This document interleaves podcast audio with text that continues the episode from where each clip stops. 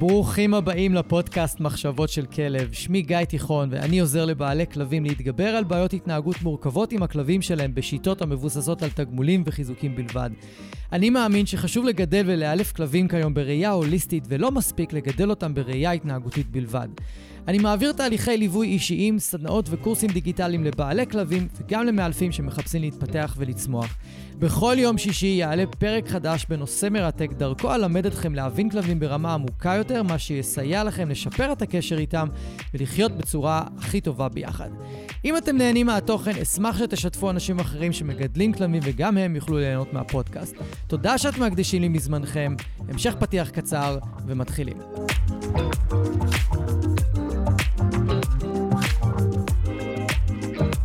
אהלן חברים, ברוכים הבאים לעוד פרק בפודקאסט, שמח שהצטרפתם אליי. הפרק הזה הוא החלק השני, שהפרק שעלה שבוע שעבר, על איך לזהות בעיות התנהגות בגורים, ועשינו הפרדה מאוד ברורה להתנהגויות שהן טבעיות והן הולכות לעבור, לבין התנהגויות שכבר אנחנו מגדירים אותן כבעיות התנהגות, שאם לא תטפלו בהן, יכולות להפוך להיות חלק מהרפרטואר ההתנהגותי של הכלב, חלק מההרגלים שלו, חלק מהאופי ממי שהוא, ואנחנו נרצה לתפוס את הסימנים האלה כמה שיותר מוקדם. אז פעם קודמת דיברנו על סימנים של זיהוי חרדת נטישה, פחדים קיצוניים והנדלינג, שזה בעצם התמודדות עם מגע פולשני אצל וטרינר, ספר, ליטופים וכאלה. והיום אנחנו נדבר על הסימנים המקדימים שקשורים לריאקטיביות והתפרצויות בטיולים, רכושנות ותוקפנות לאורחים. שאגב, על שלושתם גם יש פרקים נוספים בפודקאסט, הרבה יותר מורחבים, במיוחד פרק 3, אם אני לא טועה, למה הכלב שלך ריאקטיבי, ויש עוד שני פרקים על כניסות אורחים, ויש גם פרק שקשור לרכושנות. יש לכם עוד מידע בנושאים האלה, אבל אלה מכם שעכשיו מגדלים גורים, מאוד חשוב שתפתחו את האוזניים ותקשיבו טוב טוב, ותאתרו את הבעיות, או את נכון את הסימנים שאני הולך לדבר עליהם בפרק הזה. עכשיו, אם לא הקשבתם לפרק הקודם, אני מאוד ממליץ לחזור אליו לפני שאתם ממשיכים להקשיב לפרק הזה, כי אני מסביר בתחילת הפרק על ההבדלים בין התנהגויות נורמטיביות ונורמליות של גורים, שסביר להניח יעברו עם הזמן, לבין התנהגויות בעייתיות שמרימות דגל אדום. אז יכול להיות שאתם תשמעו בפרק הזה, אם תקשיבו לו קודם, כל מיני סימנים שאתם אומרים, כן, אבל זה גם נשמע לי מאוד נורמלי וטבעי. אז לא, כל מה שתשמעו בפרק הזה הוא לא לגמרי טבעי, הוא לא משהו שכנראה יעבור, אם נדבר על הסימנים. חשוב מאוד שתחזרו אחורה כדי להבין אותם יותר לעומק. אז אני רוצה להתחיל עם רכושנות, כי רכושנות זה אחת ההתנהגויות שאני יותר אוהב לטפל בהן למען האמת. מכמה סיבות. אחת, זאת התנהגות צפויה. אני יודע מתי הכלב שלי הולך להיות רכושן בדרך כלל. רכושנות זה אומר תוקפנות למשאבים, אוכל, צעצועים, אה, לפעמים מים בגינת כלבים מול כלבים אחרים, וכל דבר שהכלב בעצם שומר עליו, וכשאנחנו באים לקחת אותו, הוא יאיים עלינו. אני לא מדבר על רכושנות בין שני כלבים או בין שני, שתי חיות באותו בית או בין כלב לחתול. זו התנהגות נורמטיבית לגמרי. כל עוד אין פציעות וכל עוד אין בעיות חמורות שנגרמות כתוצאה מהרכושנות והיא נקודתית ברגע שנותנים לכלבים משהו להתעסק איתם, מי שיש לו בית מרובה כלבים. אני לא נוגע, אני לא מתערב, הייתה לי כלבה רכושנית בבית, ופפו היום הוא כלב רכושן כשמדובר לכלבים אחרים, הוא לא ייתן להם לגשת לאוכל שלו או לדברים שהוא לועס, גם אם זה כלב שגדול ממנו פי עשר, זה לא משנה לו, הוא כלב רכושן, הוא כלב ששומר על הדברים שלו. אני לא מטפל בזה, זה לא מעניין אותי, כי זו התנהגות נורמלית וטבעית, ואני יותר ינהל אותה מאשר ינסה לאלף. ומי שרוצה קצת להבין יותר לעומק את העניין הזה, פרק 68 עם אילונה, אנחנו מדברים על המערכות יחסים שבין שני כלבים באותו בית ולמה אנחנו לא מתערבים, וסביר להניח שגם יש טיזר של זה. אה, לדעתי הוא יעלה ממש בקרוב, אז אם אתם מקשיבים לזה בשלב יותר מאוחר. הטיזר כבר קיים ביוטיוב ובפייסבוק ובטח גם באינסטגרם, בדיוק על הנקודה הזאת, על כמה אנחנו לא יכולים להתערב ביניהם, והיכולת שלנו שם היא מוגבלת, ולפעמים אפילו אנחנו עושים יותר נזק. אז אחרי שאמרתי את זה, אני חוזר שנייה על הרכושנות, שהיא תוקפנות סביב משאבים כלפינו. אז אם אני אראה גור שיש לו רצון עז לקחת משחקים או חפצים וממש לאסוף אותם למקום מסוים, ובדרך כלל זה יהיה מקום רחוק מהאנשים, וזה לא מספיק, כי הרבה גורים גם עושים את זה. אבל אני רואה שיש לו נטייה לגונן על המשחקים ועל החפצים שלו. זאת אומרת שלא רק שהוא אוסף אותם, כל פעם שמישהו מתקרב לאזור, הוא מיד ירוץ לשם, הוא מיד ימקם את עצמו בין הבן אדם לבין הצעצועים שלו, והוא ירצה לוודא שאף אחד לא לוקח לו שום דבר, לא מזיזים שום דבר, הוא יודע בדיוק איפה כל הצעצועים שלו נמצאים, וזה משהו שחוזר על עצמו המון פעמים לאורך היום. אנחנו ממש נראה גור שהוא באלרט לאנשים שעוברים ליד החפצים שלו. אני לא מדבר על אורחים ואנשים זרים שיש לכם בבית, אני מדבר עליכם. אז נא לשים לב לנקודה הזאת. עכשיו, לא תמיד הגור יאסוף את החפצים לאזור אחד, בדרך כלל זה למיטה שלו. יכול מאוד להיות שהם יהיו מפוזרים בבית, ונתקלתי בגורים כאלה, וכל פעם שתרצו להרים אותם ולסדר אותם, הגור יתחיל להתעצבן. לא בהכרח יתקוף אתכם, אבל הוא יתחיל לנשוך אתכם ולקפוץ עליכם ולחטוף צעצועים, וזה ייראה לכם כאילו הוא, אה, הוא רוצה לשחק עכשיו, הוא רואה אותי נוגע בצעצועים שלו והוא רוצה לשחק עכשיו. ואז כשאתם מתחילים לשחק איתו, הצעצוע לוקח את. את החפץ, את הצעצוע והולך הצידה, הוא לא באמת רוצה לשחק איתכם. הוא רצה שתביאו לו את הצעצוע כדי שהוא יוכל לשים אותו במקום רחוק מכם, כדי שאתם לא תיקחו אותו.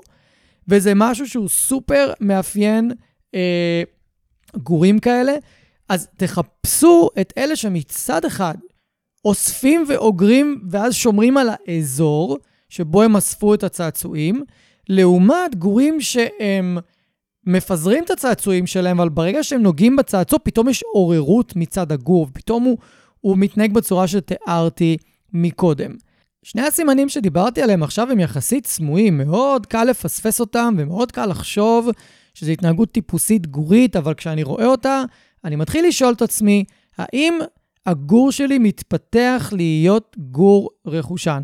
מה יהפוך אותו להיות רכושן? זה שאתם תתעמתו איתו על הצעצועים, אתם לא תתחשבו ברצון שלו לשמור עליהם, אתם תיקחו לו את זה למרות שהוא מתנהג כמו שתיארתי קודם, ואתם לא תעשו פעולות של החלפות, פעולות של אה, תראה, שווה לך שאני ארים את הצעצוע, שווה לך שאני אאסוף את הצעצועים, אם אתם לא תראו לו באופן כללי שמאוד משתלם לו שאתם תיגעו בצעצועים וזה לא נובע או מגיע דרך משחק, זה מגיע בדרך כלל מעבודה על חלופה עם אוכל בדרך כלל או משהו לתעסוקה עצמית. לא עוד משחק, תזכרו, משחק מגביר עוררות. ואם עכשיו הכלב רוצה לשמור על משהו, הגור, הוא אוטומטית נכנס לעוררות יותר גבוהה, ואם אתם באים עם המשחק, אתם מעלים כנראה עוד יותר את העוררות, ואם הוא לא רוצה שתיגעו בצעצוע שלו, ואתם עכשיו נלח... נלחמים איתו על הצעצוע, הוא לא משחק. כל האינטראקציה ביניכם התחילה מזה שהגור רוצה לשמור על הצעצוע, ואתם מרימים אותו ומשחקים איתו משחקי משיכות, ואז הגור לוקח את זה הצידה. אז הוא חווה חוויה של הצלחה, הנה, הצלחתי למנוע מכם את הצעצוע שלך, בגלל שהוא גור, הוא כנראה לא יהיה תוקפן, אין לו מספיק ביטחון לזה, הוא עדיין לומד את העולם, עדיין הגנים של גור, של כלב בוגר לא נפתחו. זה לא ייראה ככה, לא, כמו שזה ייראה עם כלב בוגר. וזה לא עניין של מי דומיננטי יותר, מי שולט יותר, מי האלפא ולהקה והירח, זה לא קשור לכל זה. זה קשור לאיך הסיטואציה נתפסת לגור במוח, במוח הלימבי שלו, במערכת הלימבית שלו, איפה שנוצרים כל ההקשרים ההתנייתיים וההרגלים, ואיך שהוא תופס את העולם ואיך שהוא חווה את העולם. אז אם הוא חווה שצעצועים הוא צריך לקחת ולהחביא, ואתם אלה שבאים לקחת לו, זה לא קשור לדומיננטיות, זה לא קשור להיררכיה, זה חרטא. זה פשוט קשור לאיזושהי נטייה טבעית שקיימת בגור, ואו שאתם תעודדו אותה, או שאתם תורידו אותה. תקשיבו לפרק על רכושנות, כי יש שם אה, חלק שלם שמסביר על מה זה devaluing של חפצים שהכלב מחשיב אותם כ-value גבוה. זאת אומרת שאני עושה הורדת ערך לחפצים במקום לעשות העלאת ערך. אז חשוב מאוד להקשיב לכל הפרקים האלה, ויהיו לכם עוד בעתיד. תעקבו אחרי זה. סימנים נוספים שיכולים להיות גם סמויים ולפעמים הם חמודים ועדינים, זה גור שכששיחקתם איתו והצעצוע נשאר אצלו, או שהוא פשוט מסתובב עם הצעצוע ואתם באים לקחת, הוא מניח כף רגל, הוא מניח את הראש שלו על הצעצוע וממש מונע מכם לקחת אותו. עכשיו, אם זה יהיה הסימן היחידי, אז אני לא אתחשב ויגיד, אוקיי, יש פה בעיה של רכושנות, זה לא ידליק לי איזה נורה אדומה. זה יותר יגיד לי, אולי אני לא משחק בצורה שמתאימה לגור שלי, אולי אני מבאס אותו במשחק, אולי לא כיף לו לשחק איתי, אז הוא כאילו שומר על הצעצוע ואומר, לא, לא, לא רוצה לשחק איתך. כמו ילד שלוקח את הצעצוע לעצמו ולא רוצה לשחק עם ההורה, או לא רוצה לשחק עם ילד אחר, כי הוא מעדיף את המשחק בצורה מסוימת, ואולי משחקים איתו בצורה שהוא לא נהנה ממנה. לא יודע. אבל אם אתם רואים את זה יחד עם הסימנים הקודמים שציינתי, אז זה אומר לכם שכן, יש כאן איזושהי אה, בעיה. סימן נוסף מאוד חשוב והכי ברור בעיניי, אבל משום מה עדיין אנשים מקילים בו דעת יותר מדי, זה כאשר אנחנו באים לקחת לגור משהו מהפה, עצם שהוא לועס, משהו שהוא מצא ברחוב, אנחנו מתקרבים לקערה של האוכל שלו, והוא מאיים עלינו בנעמות או חשיפות שיניים, או אפילו מנסה לנשוך אותנו באוויר והוא מתעצבן, או, שאנחנו, או שהוא ממש נושך אותנו. מתי זה יקרה? בדרך כלל שנקבל ביס אמיתי מגור, כי אנחנו ננסה להוציא לו משהו מהפה בכוח, או שממש נכניס לו את הידיים לפה ונתעסק לו בפה. גור בן חודשיים, שלושה, ארבעה, חמישה, שנושך כשמנסים להוציא לו משהו בפה, זה דגל אדום, זה נורה אדומה, בוהקת, בשמיים, סכנה, ממש. אתם חייבים לטפל בדבר הזה בהקדם. כי אם זה גור שמצליח פעם אחר פעם למנוע מכם לקחת לו דברים מהפה, וחווה הצלחות סביב הדבר הזה, ואתם לומדים לפחד ממנו כי לא למדתם או לא קיבלתם כלים אחרים ללמד אותו להוציא משהו מהפה בלי קונפליקט ובלי מאבק, זה גור שחווה הצלחות על נשיכות. נשיכה מובילה ל"אני שומר את הדבר הזה אצלי". בשלב כל כך מוקדם של התפתחות של כלב, זה כל כך מסוכן שהוא ילמד שההתנהגות הזאת היא טובה עבורו, והרבה פעמים אנשים נוטים לפתור אותם בעוד אלימות כלפי הכלב, כשהיה אפשר לפתור את זה מלכתחילה, בקודם כל לא להתעמת איתו, ודבר שני, ללמד אותו להוציא מהפה, ודבר שני, להבין למה גור מרים כל כך הרבה דברים ומכניס הכל לפה, או מחפש כל הזמן אוכל, ויש לו איזה עוררות והתרגשות מוגזמת סביב אוכל, כי בדרך כלל זה, זה מה שקורה, זה בא ביחד. צריך להבין את שני הדברים האלה ולפתור את זה מהשורש. כי הרבה פעמים, כשאני בא לגור שיש לו תוקפנות סביב אוכל והתרגשות מוגזמת סביב אוכל והוא מרים כל דבר בחוץ, זה בא מכמה סיבות. אחד, התזונה שלו על הפנים, לא מותאמת וחייבים להחליף אוכל. שתיים, מערכת העיכול שלו חלשה, אולי בגלל מחלות, אולי בגלל תזונה לא נכונה לפרק זמן מאוד ארוך, אולי יש לו איזושהי בעיה כלשהי שלא עלו עליה שקשורה למערכת העיכול, ואם זה אכילה והרמה של מלא דברים בחוץ, כנראה זה גור שסובל מסטרס מוגבר. ואחת הדרכים של גורים להתמודד עם סטרס זה לנשוך. למה גור הורס את הבית כשאתם יוצאים מהבית? כי קשה לו להיות לבד. למה גור הולך ללעוס את הנעליים שלכם וחפצים אחרים כשאתם לא מתייחסים אליו? כי קשה לו לבד וזה דרך להפיג מתחים והתמודדות. אז זה גם מה שהוא יעשה בחוץ בטיולים. הוא יחפש מה להרים, ואם אתם תדחפו לו ידיים לפה, והוא ילמד, וזה מכאיב לו ולא נעים לו, וזה עוזר לו.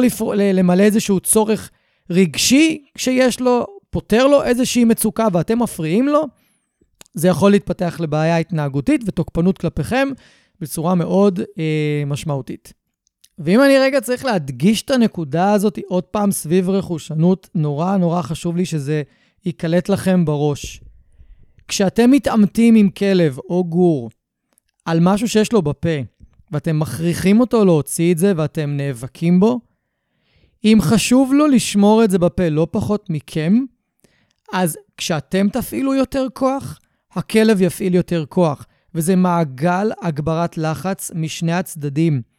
זה מעגל קסמים רע מאוד, שאתם לא רוצים להיכנס אליו. זאת אומרת שהרבה אנשים מוצאים את עצמם מהר מאוד, פונים לאביזרים מאוד אלימים, כמו קולר חשמלי ודוקרנים, ולתלות את הכלב ולחנוק אותו, וזה משהו שמאלפים עושים וממליצים לעשות, כשבסופו של דבר מי שיצר את הבעיה הוא הבן אדם שהתעמת עם הכלב. ומי שחוטף בסופו של דבר את העונש ואת ההתעללות זה הכלב. אז בבקשה, תהיו ערים לדבר הזה, וקחו אחריות, ואל תפילו את כל האשמה על הכלב, כשהיה אפשר לזהות את כל הסימנים האלה מראש, והיה אפשר לטפל בדברים האלה מראש. פשוט תחפשו פתרונות שיש בהם יותר חמלה, יותר סבלנות, ובאמת שזה נוגע לרכושנות בדרך כלל, אנחנו יודעים מתי היא תופיע, ואנחנו יכולים לנהל אותה ולשלוט בה. ואם זה תוקפנות אליכם, סביב המקום של הכלב בבית, נגיד אתם מתקרבים למקום שלו והוא נוהם עליכם או מרחיק אתכם, חברים, זה לא רכושנות, זו בעיה קשה מאוד בקשר ביניכם לבין הכלב ובתקשורת שלכם איתו, וזה יושב על ההיסטוריה ביניכם, זה יושב על ההיסטוריה של הכלב עם בני אדם אחרים, זה יכול לשבת על כאבים פיזיים שיש לכלב, על הפרעות אחרות שיש לו וכל מיני אה, מצוקות ואי נוחות פיזית. חשוב נורא שתעשו את ההפרדה הזאת, כי הרבה פעמים אני רואה אנשים אומרים, כלב שלי רכושן, כי הוא לא נותן לי להתקרב למיטה, הוא רכושן למיטה, והוא לא. כי אני יכול להתקרב למיטה שלו. בן אדם אחר יכול להתקרב למיטה שלו, זה איזשהו בן אדם ספציפי שלא יכול, בדרך כלל. לא כל בני הבית. אז תהיו ערים לזה. עשיתי לכם פה גם איזשהו אה, קצת אה, יציאה מהפרק כדי לחדד את העניין של רכושנות. אז דיברנו על זה מספיק, יש לכם פה מספיק סימנים. ובואו נעבור לדבר על ריאקטיביות והתפרצויות בטיולים. אז הסימנים לזהות את הסיכוי שתהיה לנו בעיה כזאת בעתיד הם רבים. הם הרבה פעמים מאוד דומים לסימנים של פחדים שתיארתי בפרק הקודם, מהסיבה הפשוטה, כלב תוקפן או כלב חרדתי שבורח, זאת אומרת כלב שמתעמת לעומת כלב שמנסה להימנע, זה אותן התנהגויות של אותו מטבע, זה שני הצדדים של אותו מטבע. בגלל תגובת ה-freeze, fight or flight. אם לכלב אין לאן לברוח, הוא יתקוף. אם לכלב יש אופציה לברוח, הוא כנראה יברח, או כנראה יימנע. ומה שקורה בעיר ובכל מקום שאנחנו מסתובבים עם כלבים, הם מהר מאוד לומדים שאופציית הבריחה לא קיימת כי הם קשורים ברצועה. ואם אנחנו לא זזים איתם לצדדים בהתאם לגירויים שמופיעים מולם, אז הם יכולים מי להיות כלבים חרדתיים, נמנעים, פחדנים, חששנים, מסויגים, הם יכולים בקלות לעבור לצד השני של המטבע ולהפוך להיות ריאקטיביים או תוקפניים. אז חלק מהדברים יישמעו לכם קצת מוכרים, אבל בואו נדבר באופן כללי על אה, התפרצויות בטיולים, וצריכים לקחת בחשבון שכלבים יכולים להתפרץ על כלבים, יכולים להתפרץ על אנשים ועל קורקינטים ואופניים ומכוניות ועל מלא מלא מלא דברים. אז בואו נדבר רגע על כמה סימנים שהם כלליים, ואני אנסה קצת לתת דוגמאות לסימנים יותר ספציפיים. אז קודם כל, אם יש לכם גור שנתקע בטיולים ומפחד להתקדם, אז אנחנו יודעים שקודם כל הוא נמצא בספקטרום היותר חרדתי ופחדן, ואם אנחנו לא ניתן לזה מענה, או נמשוך אותו ונגרור אותו ונאלץ אותו בכוח לטייל, למרות שהוא מראה לנו שהוא מאוד מפחד, מתישהו הוא יכול לעבור צד, כמו שאמרתי, ולהפוך להיות יותר תוקפן ויותר ריאקטיבי. עכשיו, אם זה גור שרק מפחד מהסביבה, כמו מכוניות ורעש של uh, עיר, אבל הוא חברותי לכלבים, חברותי לאנשים, לא סביר שהוא יפתח תוקפנות או ריאקטיביות לאנשים ולכלבים. אבל מספיק שיש לו איזשהו חשש או מתח מול אנשים או מול כלבים, והוא קשה לו לטייל בעיר בגלל הפחד ממכוניות ורעשי עיר סואנת, וזה גורם לו לצבירת מתחים, הוא בקלות יכול להפוך להיות ריאקטיבי כלפי הטריגר הנוסף שיש לו רגישות כלפיו. שוב, זה לא חייבת להיות רגישות גדולה. מספיק שזה כלב שקצת חושש מאנשים, קצת מפחד מהם, אולי יצבור כמה חוויות לא טובות מאנשים, אבל הוא על הדרך צובר המון מתחים מטיול בעיר סואנת, כי הוא מפחד מרעשים, זה יכול להפוך לריאקטיביות לאנשים. הוא עדיין ימשיך לפחד לצאת לטייל, אבל ברגע שיהיה בן אדם או כלב, או תלוי מה הטריגר שלו, למה יש לו רגישות, הוא יתפרץ. גם יכול להיות קורקינט לצורך העניין, סקטבורדים, זה, זה יכול להיות כל דבר. סימן נוסף הוא נטייה מוגברת לנשוך ולשחק עם הרצועה, במיוחד אחרי אירועים בטיולים וגם תוך כדי ריצה, או במיוחד אה, אחרי פרק זמן מסוים בטיול. זה כמו עם זיהוי של uh, סימנים של פחדים וחרדות. זה כלב או גור שבדרך כלל אוגר המון סטרס וזקוק לפריקה. אם הוא עושה את זה לאורך כל הטיול, וכשאתם מציעים לו צעצוע, הוא עובר לצעצוע ומשחק עם הצעצוע, וזה קורה באופן די קבוע, אז זה כנראה גור שרוצה לשחק, ואתם פשוט לא מציעים לו מספיק משחק בטיול. אבל אם אתם מנסים להעביר את זה למשהו אחר, והוא לא רוצה, והוא כל הזמן נתפס על הרצועה, וזה קורה בסיטואציות שקשה לכם לצפות אותן, כנראה קורה משהו בסביבה שמעביר את הגור מעבר לסף שלו, מעבר לסף שהוא יכול לסבול יותר או להכיל יותר מבחינת מתח, ואז הוא מחפש על מה לפרוק. אז כמו שאמרתי קודם, סביב רכושנות, גור יכול להרים דברים מהרצפה, אם הנטייה שלו היא להכניס דברים לפה, אז הוא ירצה להרים דברים מהרצפה, או לאכול עשבים, או לפרק מקלות, או לפרק כל מיני דברים שהוא מוצא ברחוב, כמו כוסות חד פעמים אה, וכאלה. אז אותו דבר הוא יכול לעשות גם על הרצועה.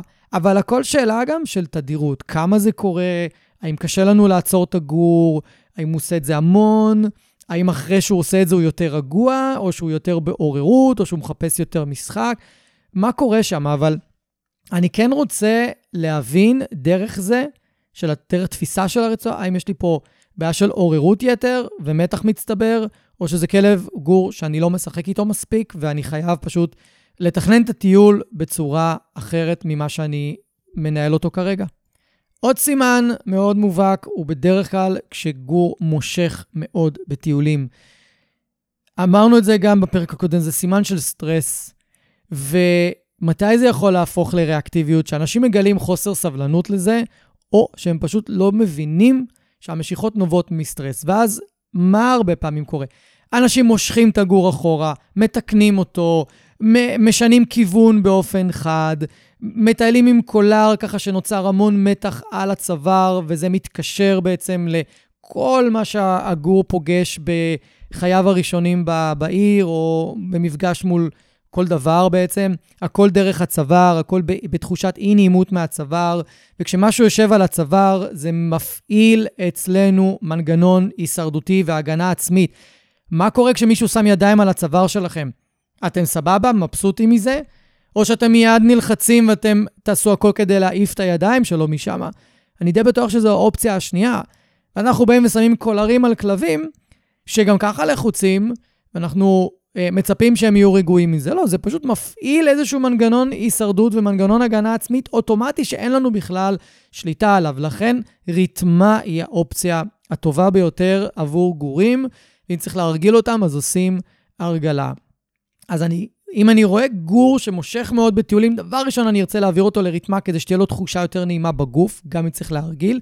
דבר שני, אני ארצה לעבוד איתו המון על הליכה ליד הרגל, אני ארצה לעשות המון הפסקות בטיולים, אני ארצה לנהל את הטיול בצורה כזו שעוזרת לו להתמודד עם הלחצים שהוא צובר, ולהפוך את עצמי להיות הרבה יותר מעניין מאשר הפחד שיש לו מהסביבה.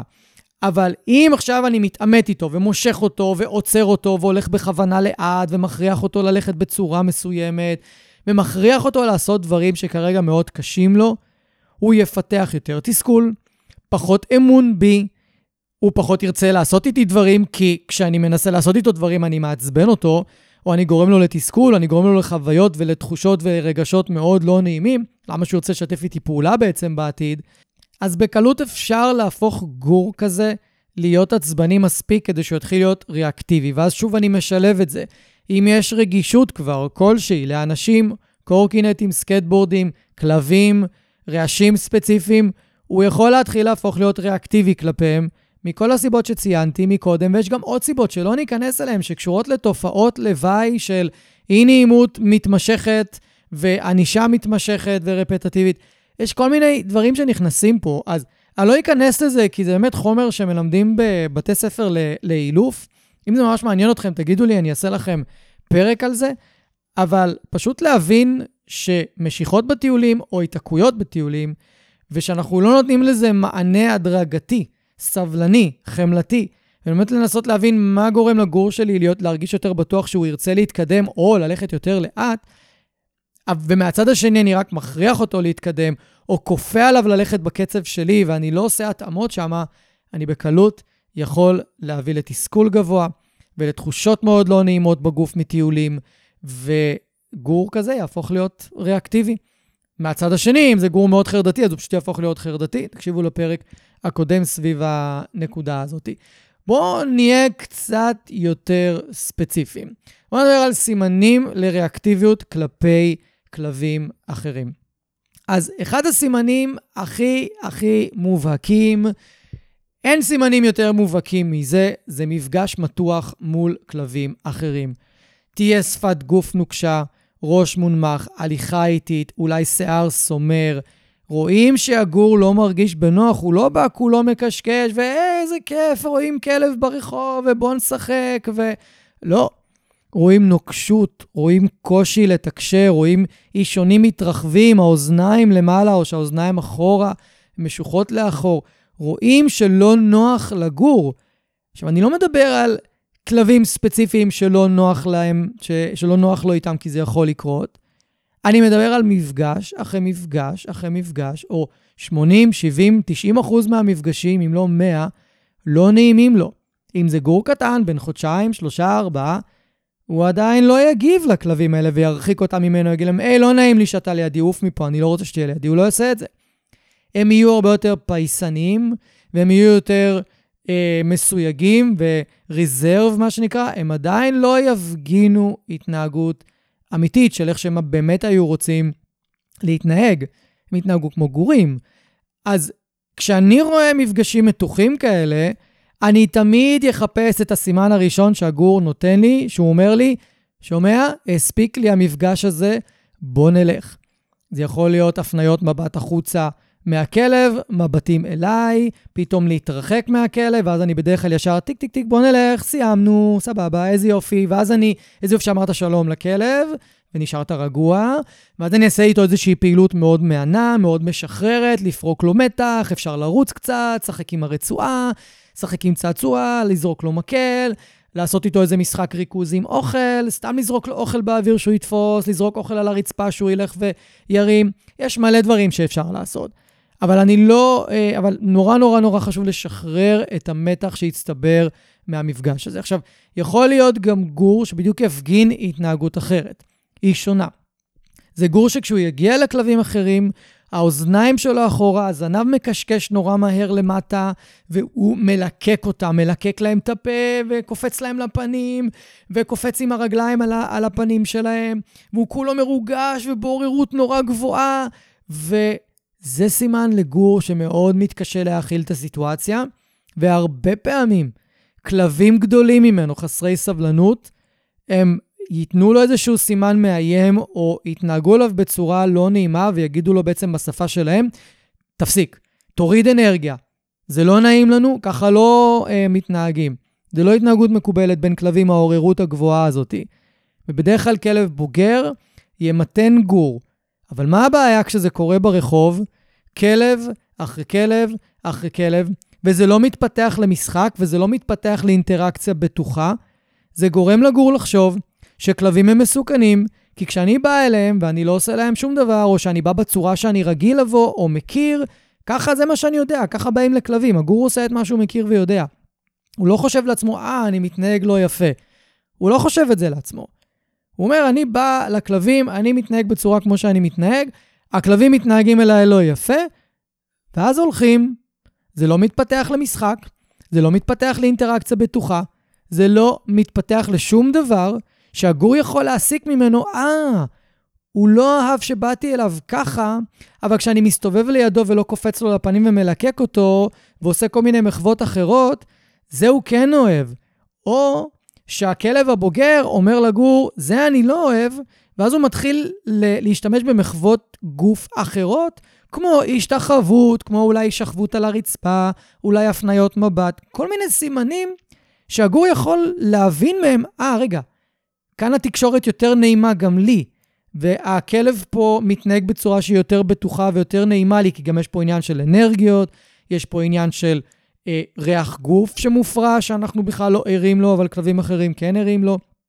ואז, אם אנחנו נשארים מספיק זמן עם כלב כזה, שבהתחלה הגיב לא יפה לגור שלנו, אבל זה בעצם מאוד מקובל וטבעי, ונשארנו מספיק זמן, ואז זה התחלף אולי למשחק, אולי לטיול משותף, אולי לסתם התרחו, אה, ריחוכים יותר נעימים, הגור אז מסוגל ללמוד שזה פחות עובד, וזה עובד הרבה יותר טוב. אבל אם הוא פוגש כלב אחרי כלב ברחוב, שכולם או רובם אומרים לו, לא, ככה לא, ומתנתקים, הוא לא יכול ללמוד מה כן. וזה לא מספיק שהוא יפגוש כלב אחד, שניים בטיול שמשחקים איתו וכל השאר דוחים אותו. הוא ילמד שרוב הכלבים דוחים אותי. ואם זה כלב שיש לו איזושהי רגישות לכלבים, פחד מכלבים, שפה כלבית לא מספיק טובה, או אנשים שלא מודעים למה שהם רואים, והם חושבים שזה משחקי וחמוד, הוא יפתח ריאקטיביות לכלבים בשלב יותר מאוחר. מה שבדרך כלל קורה, וזה הסימן הבא, זה שמגור שאולי מתנהג בצורה נוקשה ולא נעימה ליד כלבים אחרים, או בעוררות יתר ליד כלבים אחרים, ואין לו הזדמנות לתקן את ההתנהגות שלו בצורה רגועה ונינוחה, בלי התערבות יותר מדי שלנו, אלא דרך התקשורת עם הכלב האחר, גור כזה מתחיל לאט לאט להישכב כשהוא רואה כלבים אחרים ברחוב. למה? כי הוא לאט לאט מפתח איזושהי אסטרטגיית אולי התחבאות. לפעמים זה יכול להיות התחבאות, זה יכול להיות האסטרטגיה של אני אשכב וכשהכלב יבוא אני אקפוץ עליו, כי אני עדיין קטן, לא חזק מספיק, לא גדול מספיק להתמודד עם הכלבים הגדולים. אני אפתח טכניקה אחרת שיכולה לעזור לי. יש גורים שמפתחים את זה, יש גורים שלא. והרבה פעמים מה שקורה זה שאם הגור הזה, אחרי שהוא נשכב מול כלבים אחרים, קופץ על הכלבים האחרים, עוד פעם, זו התנהגות לא, לא תקינה, היא לא התנהגות מנומסת, זו התנהגות שמייצרת מתח חברתי. הכלב השני, יכול להיות שיתנפל על הגור חזרה ועל הכלב וישבית אותו, אבל אם זה כבר גור, בין חצי שנה, שבעה חודשים, תשעה חודשים, הוא כבר יתחיל להחזיר לאט-לאט. הוא עוד פעם ממשיך לאשר לעצמו שכלבים ברחוב הם מסוכנים, וההישכבויות האלה מהר מאוד הופכות להיות התפרצויות, ולא אה, המתנה למשחק או המתנה לאינטראקציה רגועה. והרבה פעמים אנשים, כשהם מגלים שהגור שלהם נשכב וזה יוביל להתפרצויות ובלגן, הם מנסים למשוך אותו משם, הם מנסים לנטרל את זה, הם מנסים לעצור את זה, ומאוד קשה להם. להזיז כלב אחרי שהוא נשכב על הרצפה, זה מאוד קשה. במיוחד אם הוא גדול וחזק, צריך ממש פיזית להרים אותו ולקחת אותו משם. והרבה אנשים שפונים לשיטות של ענישה, שמים חנק ודוקרנים ומתחילים לתקן את הכלב ברגע שהוא נשכב. אבל זה לא פותר את שורש הבעיה, זה פותר רק את הסימפטום של ההישכבות. מה עם כל האינטראקציה עם הכלבים? עם הכלבים? היא נדפקת. כי באותו רגע שאני מתקן את הכלב שלי בצורה כזאת, לא רק שיש לו פחד טבעי, רגיל, שבא ממנו, מהכלבים האחרים, הוא גם אומר לעצמו, ברגע שיש פה כלב ואני נשכב, גם יכאב לי בצוואר בגלל הבעלים שלי.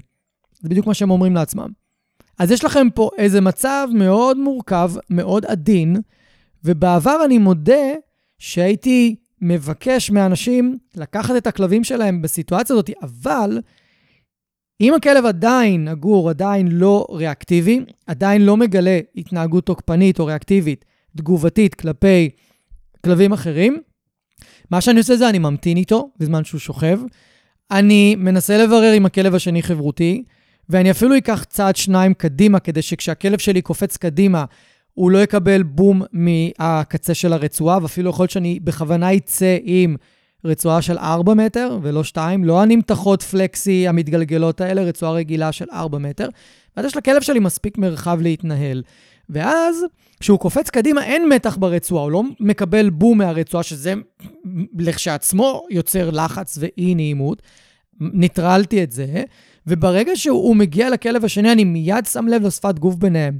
אם היא מתוחה, או שהם מיד עוברים לטקס היכרות בין שני כלבים שהם מרחכים אחד את השני מקדימה, ואז עוברים ישר לחלק האחורי. ואז מה קורה אחרי זה? הם חוזרים לאזור הפנים, יש ביניהם סימני רגיעה, מה, מה, מה קורה שם? תוך כדי שאני מסתכל על הכלבים, אני מיד מדבר עם הבעלים, אני אומר לו, יש לך חברותי לגורים? כי שלי לא, לפעמים הוא כזה יכול להתהפך, אני משתמש בשפות שאנשים מבינים. ואז אומרים לי, לא, אל תדאג, הוא, גם, אם, גם, אם הוא, גם אם הוא יקפוץ עליו, הוא לא יעשה לו שום דבר, הוא לא, הוא לא יגיב. לפעמים אנשים אומרים לי, תשמע, אם הוא יקפוץ עליו וזה, יכולה להיות בעיה. אז מה שאני אחפש לעשות זה את ההזדמנות הראשונה, לקרוא לו להתנתק מהסיטואציה ולצאת מהמפגש עם הכלב.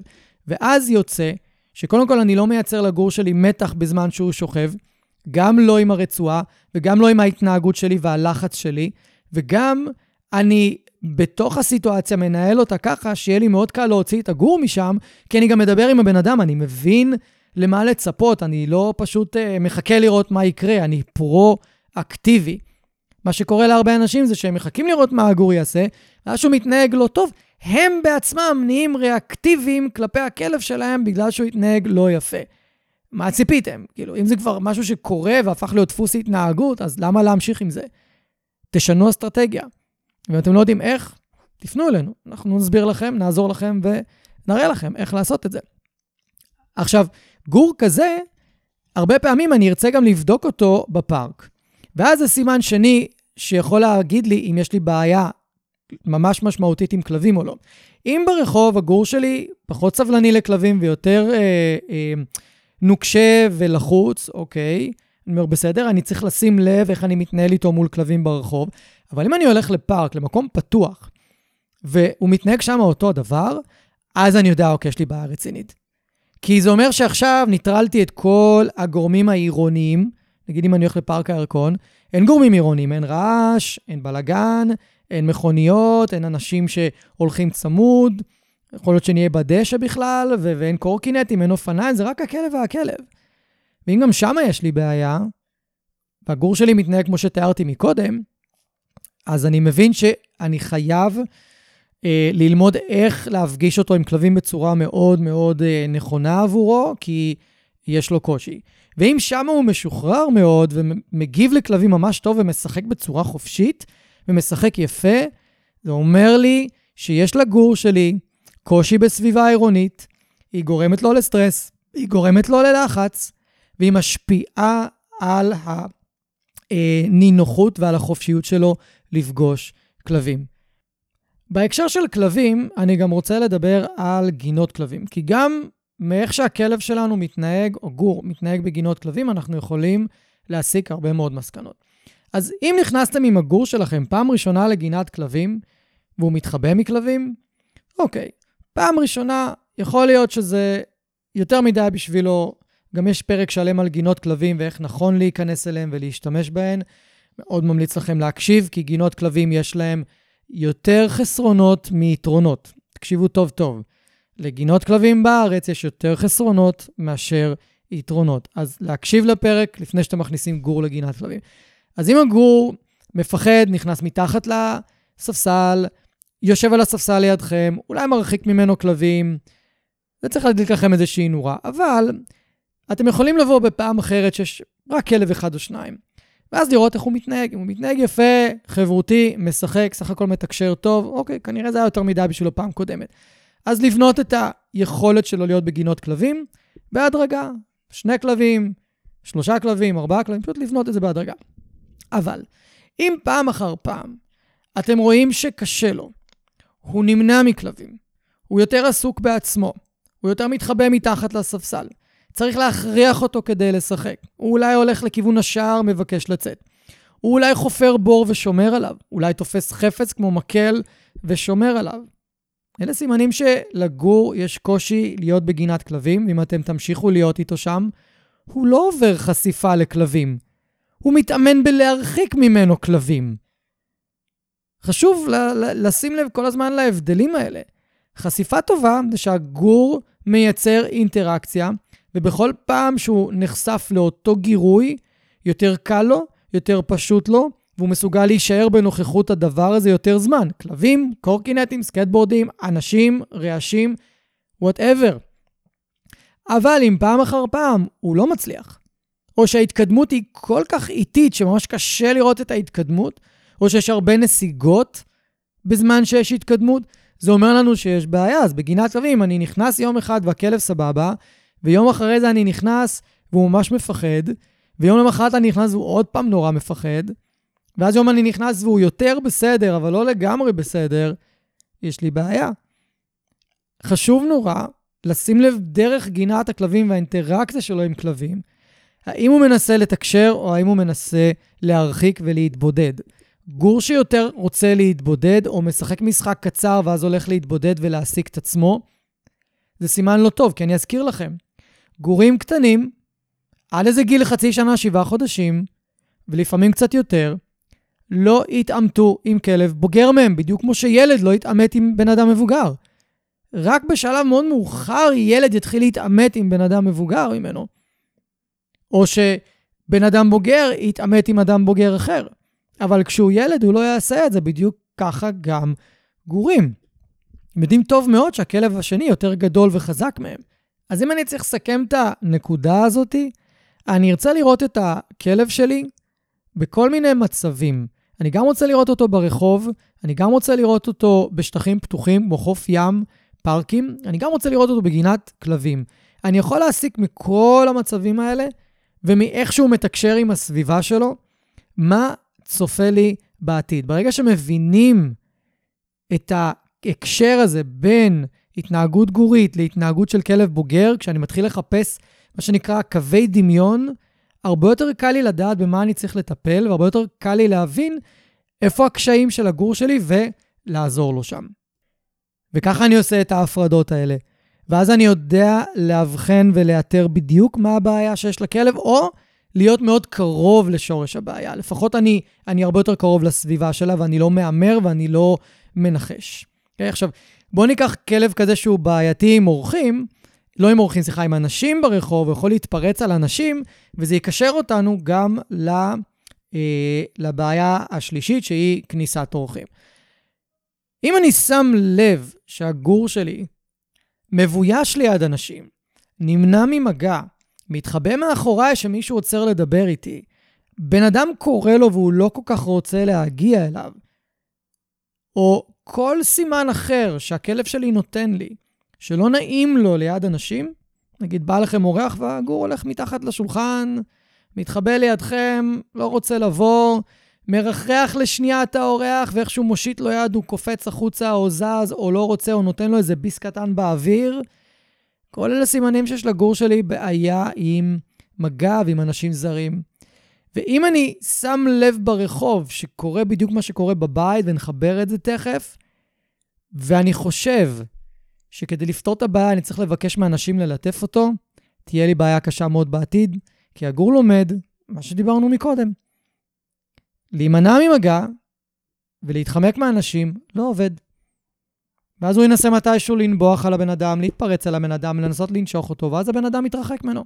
או שאנחנו נרחיק את הגור, וזה יעבוד לו, כי לא ינסו ללטף אותו באותו רגע. גם אם תשתקנו אותו וגם אם תענישו אותו, זה לא משנה. מה שהוא רצה, זה שהבן אדם יתרחק ממנו ויעזוב אותו בשקט, והוא קיבל את זה. גם אם תיקנתם אותו, הוא קיבל את מה שהוא רצה עם ההתנהגות ריאקטיבית יותר. ומפה מתחילה למידה מאוד בעייתית, שכשאני מרחיק בנביחות או באיומים, עוזבים אותי, וכשאני מנסה להימנע, מנסים לכפות עליי מגע לא נעים. אז כל הסימנים האלה שדיברתי עליהם מקודם, מול כלבים, תקפים גם כאן. אם הגור שלכם ניגש בצורה נוקשה לבני אדם, סימן לא טוב. אם הוא ניגש בעוררות מאוד גבוהה, קופץ עליהם, קופץ להם לפנים, מלקק, נושך ידיים, נושך זה, קופץ, קופץ זה, גם זה סימן לא טוב, זה עוררות גבוהה מדי. ואם הכלב נמנע ממש, מתחבא, גם. זה סימן לא טוב. כנ"ל עם כלבים, אגב, אם הוא מתחבא מכלבים. אז אם אני אקח את זה עכשיו לכניסת אורחים, את כל הסימנים האלה אני סביר להניח אראה כשאורח ייכנס אליי הביתה. ואם אני לא אפעל בצורה נכונה, זאת אומרת שאני אבקש מאורחים להתעלם מהגור, לא להתייחס אליו, פשוט בואו, כנסו, שבו על הספה. ואז אני מאפשר לגור להיפתח לאט-לאט, לבוא בקצב שלו לבן אדם. בינתיים אני נותן לו משהו להתעסק בצד, שיהיה לו טעים וכיף. נותן לו איזה משחק האכלה, אולי מתרגל איתו רגיעה על משטח לידי תוך כדי האכלה ועושה לו קישור טוב לסיטואציה. ורק כשהוא מרגיש מספיק בנוח עם מפגש ראשון, שני, שלישי, הבן אדם אולי יעשה איתו משהו, יזרוק לו אוכל, אולי ילטף, תלוי איך, כמה זמן לוקח לגור להיפתח ומה מדבר אליו יותר. יכול להיות שאולי עדיף לשחק איתו, ולא לתת לו אוכל או מגע. תלוי בגור. אבל אם אני לא עושה את הדברים האלה, אז הגור שלי לומד מהר מאוד שכשמגיע בן אדם, הוא הולך לעבוד, הולך להיות לו לא נעים, הולך להיות לו לחוץ, והאנשים שנמצאים בבית אפילו אולי כועסים עליו פתאום ומתעצבנים עליו, לא מבינים מה עובר עליו, מרגישים מבוישים ומפודחים מהאורח שהגור שלהם מתנהג בצורה הזאת. פגשתי הרבה אנשים כאלה, במקום לשחרר את האגו הזה שם ולהגיד לבן אדם, הוא גור, הוא עדיין מפחד, בוא ניתן לו כמה מפגשים, הוא ילמד להכיר אותך והכל יהיה בסדר. אני שמח כן, אבל שהתפיסה הזאת היא יותר תופסת לאט-לאט מה, אה, מהפדיחות והבושה והתחושת אשמה שאנחנו לא בסדר. ואם אנחנו נעשה את זה ככה, סביר להניח שיהיה הרבה יותר טוב.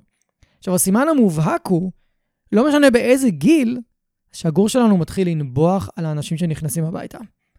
הוא מתחיל לנבוח עליהם ומתרחק מהם, או נובח עליהם, ופתאום מתקרב אליהם בצורה מהירה, הוא נובח עליהם ומאגף אותם, נובח עליהם ו- ומנסה אולי לתפוס איזה מכנס או נעל. סימנים לא טובים. וכשזה קורה בין גיל חודשיים לארבעה חודשים, אנשים חושבים שזה חמוד. אנשים חושבים שהוא מנסה לשחק. אנשים חושבים שאה, הוא קצת מרגיש לא בנוח, זה יעבור לו. לא, לא, לא, חברים, לא. ממש לא. סימנים מובהקים שהולכים להיות, הולכות להיות בעיות עם אורחים.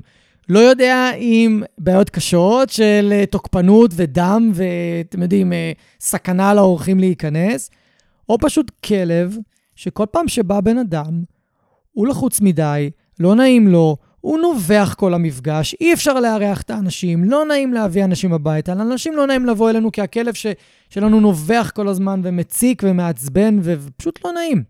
אז אולי זה לא איזו התנהגות תוקפנית, ובגלל זה הרבה פעמים לאנשים קל להקל ראש בהתנהגות הזאת, ולזכור כל הזמן שהגור שלנו קטן, בין גיל חודשיים לארבעה חודשים, כל החוויות שהוא חווה נרשמות ונצרבות במערכת הלימבית שלו, שזה בעצם המוח הקדום שלו, איפה שכל הרגשות והחוויות מקבלות איזושהי פרשנות של בטוח לא בטוח, משתלם לא משתלם, מסוכן לא מסוכן.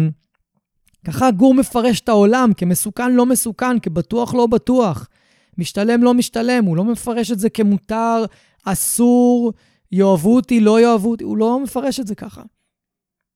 וכשאנחנו זוכרים שזה מה שקורה בגילאים האלה, אז אנחנו לא מקלים ראש בהתנהגויות שנראות אצל גור כמו שהם יראו אצל כלב בוגר.